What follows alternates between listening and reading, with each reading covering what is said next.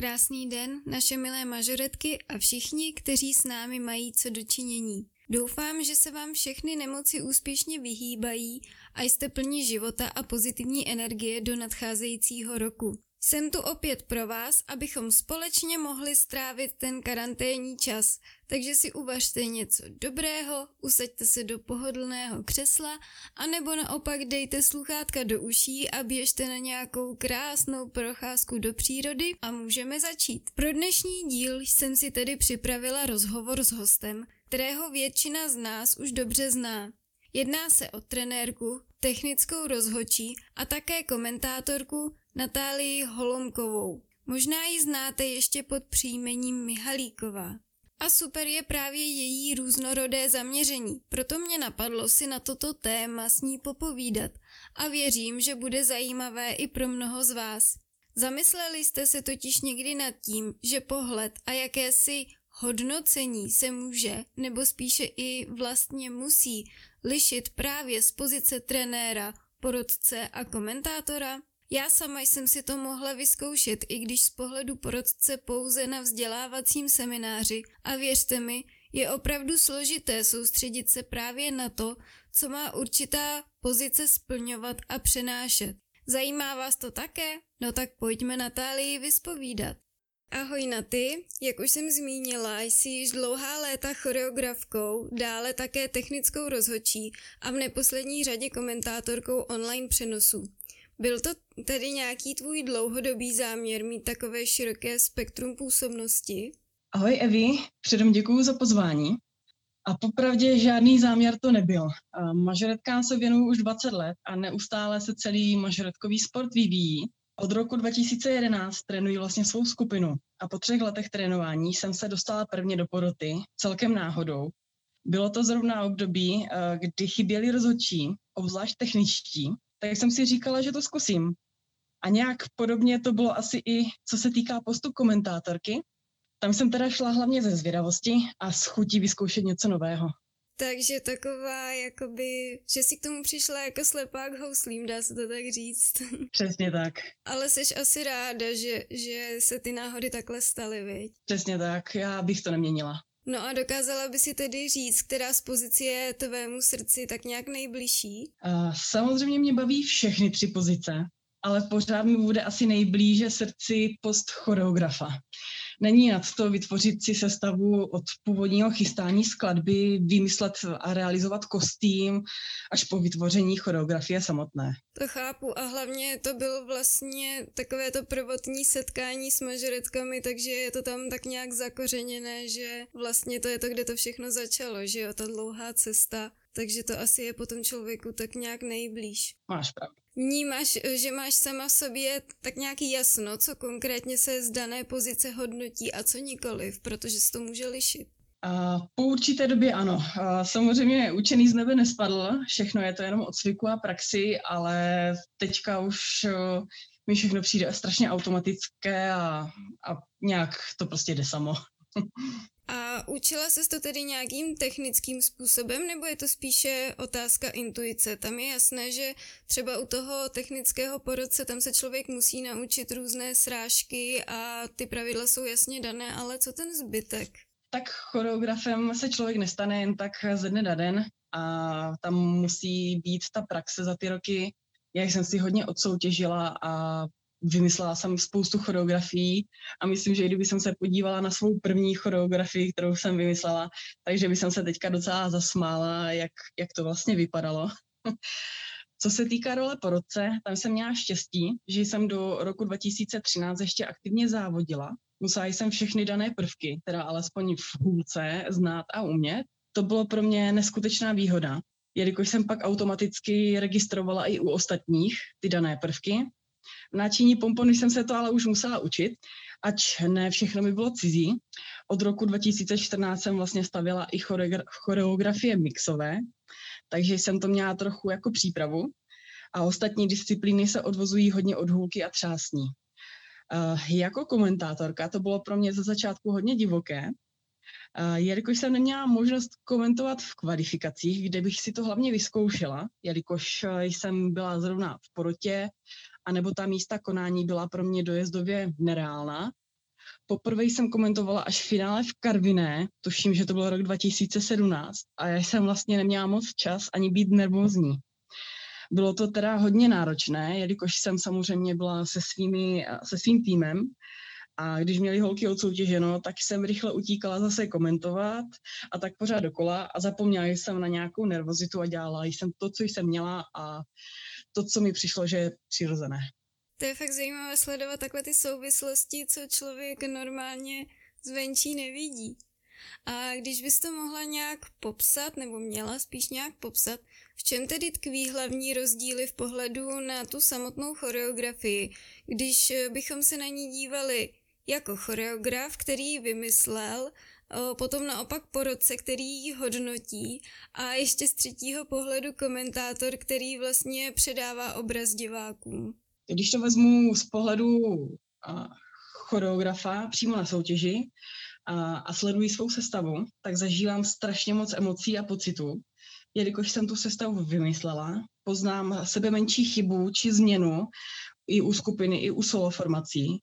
Bývám potom strašně nervózní a zda se to povede zajet až do konce bez nějakých větších chyb. Mnohdy zažívám i strach, třeba ve chvílích, kdy vím, že některá z holek před soutěží byla zraněná, tak potom napětě sledují, zda tu sestavu vůbec dokončí. A pak zažívám ale i chvíle radosti, když se sestava vyvede. Mnohdy mám i husí kůži a v tu chvíli jsem prostě šťastná, že se daná choreografie povedla a doufám, že se líbila i ostatním. Že? To je prostě pocit k nezaplacení. V tuhle chvíli role po roce, ale asi nejtěžší, jelikož na rozhodčích je teď, aby sestavu dobře ohodnotili. Bodoví rozhodčí hledají chyby a samozřejmě i nějaké zajímavé prvky, které by ocenili bonifikací. Ale je to velmi náročná práce a hlavně zodpovědná. Na chvilku se člověk, no, na chvilku člověk sklopí oči k papíru a může mu cokoliv utéct. Co se týká technického a rozhodčího, musím hlídat spoustu věcí, od samotných povinných prvků, hlídat povinný pochod, kontrolovat kostým a všechny jeho části, jo, veškeré pády náčiní i soutěžících samozřejmě někdy, přešlapí a jiné technické uh, srážky. Nebudu lhat, uh, někdy je to teda šílené. Uh, u skupin je to jednodušší zase na hlídání kostýmu a uh, náčiní není úplně, uh, nebo práce s náčiním není úplně až tak náročná. A ve těch třech minutách uh, to bývá dobře rozložené ale zase je tam fakt hodně náčiní nebo hodně pádu náčiní a někdy to spočítat, obzvlášť v kvalifikacích, není úplně sranda. U solo formací je zase převážně méně pádů, ale je tam zase větší míra prvků a kratší čas. Takže je to z pohledu po roce se snažím na sestavy koukat i jako na celek, trochu očima choreografa, ale je to mnohdy těžké. A jako komentátorka je to zase úplně něco jiného. Za komentátorským pultem, ať se to nezdá, je spousta práce a také zodpovědnosti. Musíme si dávat pozor, abychom si vypli mikrofony, případně nepl- nemluvili do přenosu. Mnohdy nastane nějaká chyba v technice, musí se rychle řešit. To jsou teda naštěstí situace, které se nestávají moc často. A komentátor stejně jako diváci u přenosu mají určitě lepší pohled na choreografii z různých úhlů a vzdáleností, což divák určitě ocení. A komentátorovi je to mnohdy velmi k užitku. Velmi ráda sledují choreografie z postu komentátorky a i když je sledují trochu porocovským okem, tak si je naopak dokážu velmi užít, jelikož nemám najednou tolik eh, zodpovědností a zapisování, a poté se vždy snažíme najít něco kladného na předvedené sestavě, ale vytkneme i nějaké chybičky, ale to si mnohdy i chválí samotní trenéři. Není naším úkolem někoho vloženě potopit nebo naopak vychválit jen do nebes. Musí tam být určitě rovnováha, jelikož tady nejsme v pozici po roce a přenos není jen pro trenéry, ale pro veřejnost, která našemu sportu třeba tady nerozumí. A myslíš tedy, nebo ono už to tam možná bylo trochu naznačené, že se všechny ty tři pozice vzájemně propojují? Určitým způsobem ano, ač každá se zaobírá trošku něčím jiným, přesto všechny pozice spojuje pohled na choreografii a její hodnocení. Jako komentátorka ji hodnotí v přenosu pro lidi po roce ji zase hodnotí, aby zašel konečný výsledek a já jako choreograf eh, si ji samozřejmě taky ohodnotím, jak se zrovna povedla. A pak je to potřeba přednést děvčatům, něco jako komentátorka a rozhodčí dohromady. Takže vůbec nic lehkého, no a máš pocit, že se v některé z oblastí musíš více zdokonalovat? Vždycky se dá nějak zdokonalovat, co si budeme povídat. jako choreograf je potřeba posouvat se a učit se novým věcem. Určitě jen k užitku absolvovat různá školení a semináře. Přece jenom mažoretkový sport se neustále vyvíjí a myslím si, že kdybychom předváděli to, co před deseti lety, tak to se nebude prostě dát vůbec srovnat se s dnešní dobou. Eh, technický porodce musí sledovat hlavně změny v pravidlech, ač jich nebývá mnoho, někdy jsou ale celkem razantní a když je člověk už nějak naučený a špatně se to potom celkem přeučuje. Pravidla se snažím pročítat pravidelně, abych, aby se mi to nevytratilo z hlavy. Samozřejmě, když je po sezóně, tak si dám pauzu, co si budeme povídat. A, ale pak máme stejně školení rozhodčích, tam už musím být připravená, jo ale mnohdy se spousta věcí řeší i na školení, takže eh, je to prostě neustále jako nějaké změny. V, ro- v roli komentátora se dá určitě zlepšovat ve více oblastech. Určitě by i komentátor měl znát pravidla. Tu mám teda podle mě uh, oproti některým kolegyním výhodu. Ale hlavně by měl spisovně mluvit ten člověk. Samozřejmě každý kraj má jiné nářečí, ono je to někdy naopak příjemná změna slyšet někoho jiného, holky z Čech mluví trochu táhle, ale mně se to třeba osobně líbí. Uh, třeba slyšet Leu mluvit slovensky je taky super změna. A my tady na Moravě zase mluvíme trochu tvrdě a rychle, ale vše se dá prostě trénovat. Kdybyste mě slyšeli tak před 15 lety, tak věřte, že byste mi vůbec nerozuměli, jak jsem rychle mluvila. tak aspoň se tak vzájemně propojujeme v naší republice. a pomohla ti jedna z pozic eh, se určitým způsobem posunout i v těch dalších oblastech? Naučila jsi se něco, co tebe samotnou třeba od sebe překvapilo? Eh, já to asi nejvíce vidím jako choreograf, že mi ty ostatní pozice pomohly, jelikož po roce, eh, nebo jako po roce, vidím těch sestav spoustu Mnohdy se pak o těch choreografiích společně bavíme, vidíme neustále opakující se chyby a já se pak snažím při sestavování svých choreografií jim vyhnout. Snažím se tak poradit i ostatním vedoucím, ať už u nás v klubu nebo i v cizích klubech. A jako komentátorka jsem měla výhodu právě v tom, že jsem zároveň rozhodčí, dokáží lépe vidět chyby, obzvlášť technické, a zase z postu choreografa dokážu ocenit tu danou choreografii a její předvedení. Dokážu se tak nějak vcítit do, do trenérky dané závodnice či skupiny.